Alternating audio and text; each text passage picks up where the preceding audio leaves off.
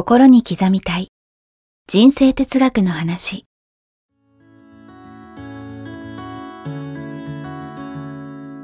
学校に行けない子どもたちからオリンピック選手をはじめとするアスリート企業経営者マネージャー新入社員メンタルサポーターとして20年間にわたり講演研修を行ってきた成田義則が今と未来を変える人生哲学の話をお届けします。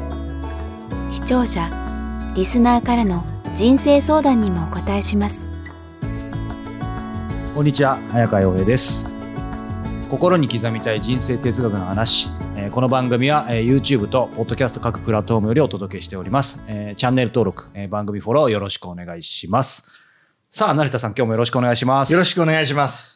さあ、えー今日はですね、はいえー前回と続いてまた女性の方、今度は20代ですね、はいはいえー方から質問をいただいています。ありがとうございます。ありがとうございまます。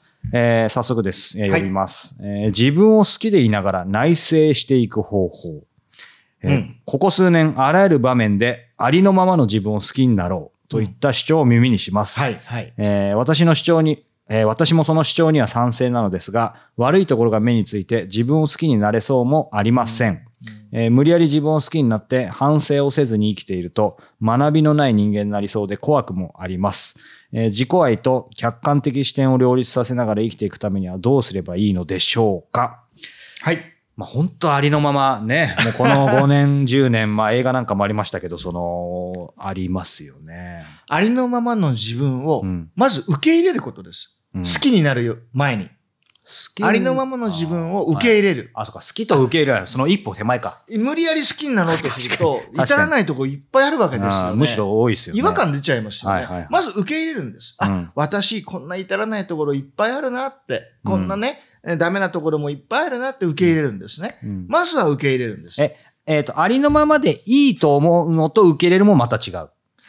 ありのままで、ありのままのままで成長しなかったらダメでしょ。まあ、ありま、ありのまま、ありのままでいいと好きになって、まあ大体一緒か、そうか。じゃあやっぱり違う。受け入れるってのは、つまりそれをまず見るってことですよね。まずその存在を、うんね、自分はこういう存在なんだってことを受け,、受け入れる、認めるんですね。うん、うんそこから、りいつも言っている理想像に行くんですけど、はいは自分はどんな人になりたいのかっていうね、うんうんそこに向かえばいいんですよ。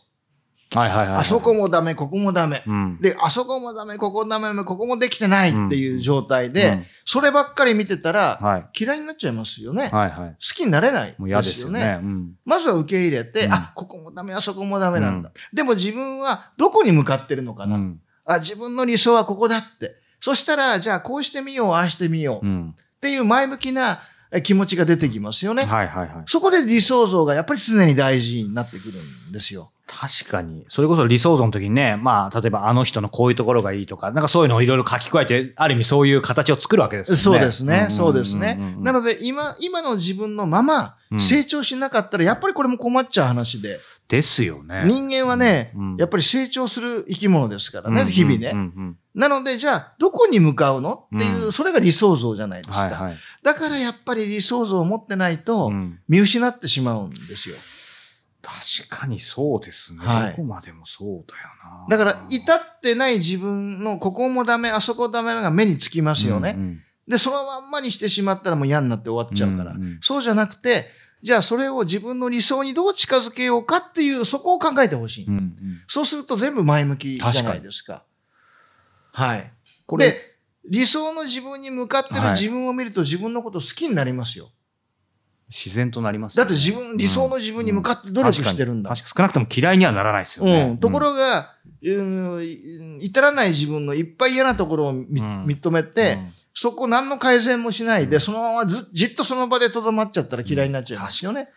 これそう考えるとなんか、こんなこと言うのもあれですけど、まあうんええ僕が学びきれてないのかもしれないですけど、まさにこう、ありのままでいいよとか、そういう風潮すごいあるじゃないですか。ありますね。あとまさにその自己愛とか客観的視点ってことでね、うんこれ僕見たときに、うんじゃあ、成田さんがよくね、早川君どう思うっておっしゃるじゃないですか。うんなんで僕が自分で考えたときに、これだけ学んでながら理想像すぐ出なくて恥ずかしかったんですけど、やっぱりその自己愛と客観的視点ということで毎日、うん例えば、やっぱ反省は人間って日本人しやすいじゃないですか。はい反省すべきことをまず書いてる、うん書いてたんですよ。そうですね。で、それだけだとやっぱ落ちてくから、うんなんか自分の今日良かったところとかいいところを書きましょうみたいなのよくあるじゃないですか。で、それもやってたんですけど、うんでも確かに、多分、ま、完全な間違いじゃないんですけど、でもそれだとそこの今の部分見てるだけで、やっぱりその、ここがないですもんね、やっぱりこ常にやっぱりここにフォーカスをすることによって成長もするし、うん。うん満足もするんですよね。うん。自分がここにどこ努力して近づいてるんだっていうね、ん。ん。この気持ちがすごく大事で、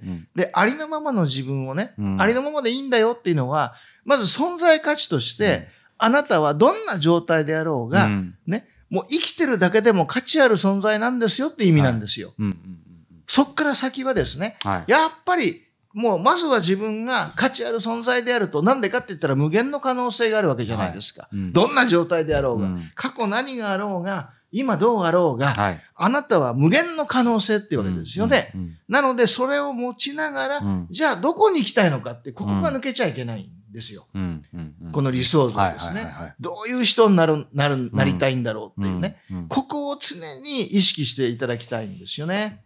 や、本当そうですね。はい。確かにそうなると、うん。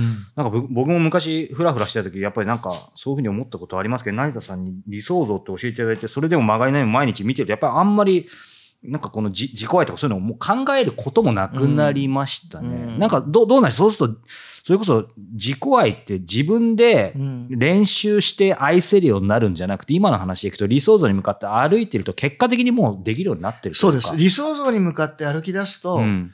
もう絶対自分のこと好きになっちゃいますんで。うん。うん。だってその、ね、理想像に向かって努力してる自分を自分が見てるわけですよね。そうですね。うん。何にもしない自分を自分が見たらどんどんどんどん落ち込んできますけど、うんやっぱりだから理想像が大事なんですよね。うんそこに向かうという行為がね。はいはい。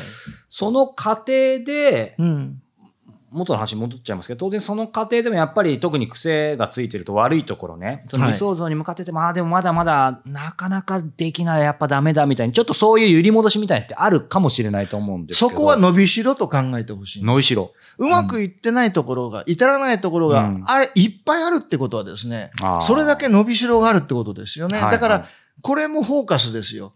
マイナスにフォーカスするのか、うん。ね、どんなに、こう、例えば自分の欠点であっても、はい。それを活かす方法、プラス、うん。プラスにフォーカスするのか、うん。で、この欠点をじゃあ利点に変える方法はどうしたらいいんだろうとか、うんこの欠点がり、あの、強みに変わったら、はい。要はプラスに変更できたら、うん。変換できたら、うんどれだけ自分はうん。ね、強くなれるかとかはいね、はいはいはい。もうどうやってそのマイナスをプラスにするか、うん。そこにフォーカスしてもらいたいですよね。うん成田さん、ちょっと抽象的で恐縮なんですけど、そういう理想像に向かってこう、歩んでいくときに、はい。その、まあ、ご自身の経験とかいろいろ見てきた方の中でもいいんですけど、はい。こ少しずつ変わっていくのか、うん。ある日突然、なんかこう、踊り場みたいなとこがあって、こう、ぐって上がっていくのか、どういう感じなんでしょうその、自分のメンタルの変化というか。それは、両方ありますよね。うんうんうん。もう少しずつ進歩していくっていうのを感じる場合もあるし、うんあ、やっとなんか、抜けたな、みたいなね。気づけば抜けてたみたいなのあるんですか？うん、あ、うんいや、全然ちょっと、あ、こん、あ、そうなんだっていうね。んうんまあ、いきなりドーンという時もありますようんうんね。うんなんか自分でそれき、下手したら気づかなくて他人から言われる時もあるじゃないですか。最近変わったね、みたいな。まあ、あるでしょうね。そういうこともね。そのえっ、と、その、つまり理想像に向かって正しく歩めてるかっていう、その辺の客観的な指標ってどうすれば判断できるんですか？それは毎日自分の理想像を見てればわかりますよ。自然と。もう自然と、うんもう毎日自分が書いた理想像をチェックしながら、うん今日の課題はここ、今日の課題はこことかね、うんうんあ、またここできてないとか、はいはい常に客観的に見見れますよね。うんうんうんうん。もうそれを毎日毎、毎朝毎晩見てれば、はい。もう必ずそうなってきますから。なりますね。はい。いや、本当にその理想像毎朝毎晩うん。まあ正直たまに疲れてちょっと面倒だなと思い、思って飛ばすんですけど、そのままつけきますね。そうですね。はい。なのでそこですね。毎日、うん今日の自分の理想像の課題を1個、うん。うんおっしゃってますよね、毎日一つ自分で決めて、はい。今日はここ意識しようって、うんうん。それをね、日々やってると、はい。俺は全然変わってきますよ。本当そうですね。うんそして1円もかかんないと。1円もかかりません。何百万円のセミナーに行く必要もないと。まあ、ないですね。ないですねっ。ていうことですよね。うん、だから自分の理想像って考えてるとなかなか出てこない人は、うんこんな人がいてくれたら私すごく勇気づけられるとか、はいすごく楽しいとか、うんじゃあこんな人ってどんな人うんみたいな、それがあなたの理想像ですよっていう。んんんうんまあそんな形で考えていただくとより書きやすいかな。そうですね。はい。ちょっと僕も改めて復習してみたいと思います。はい。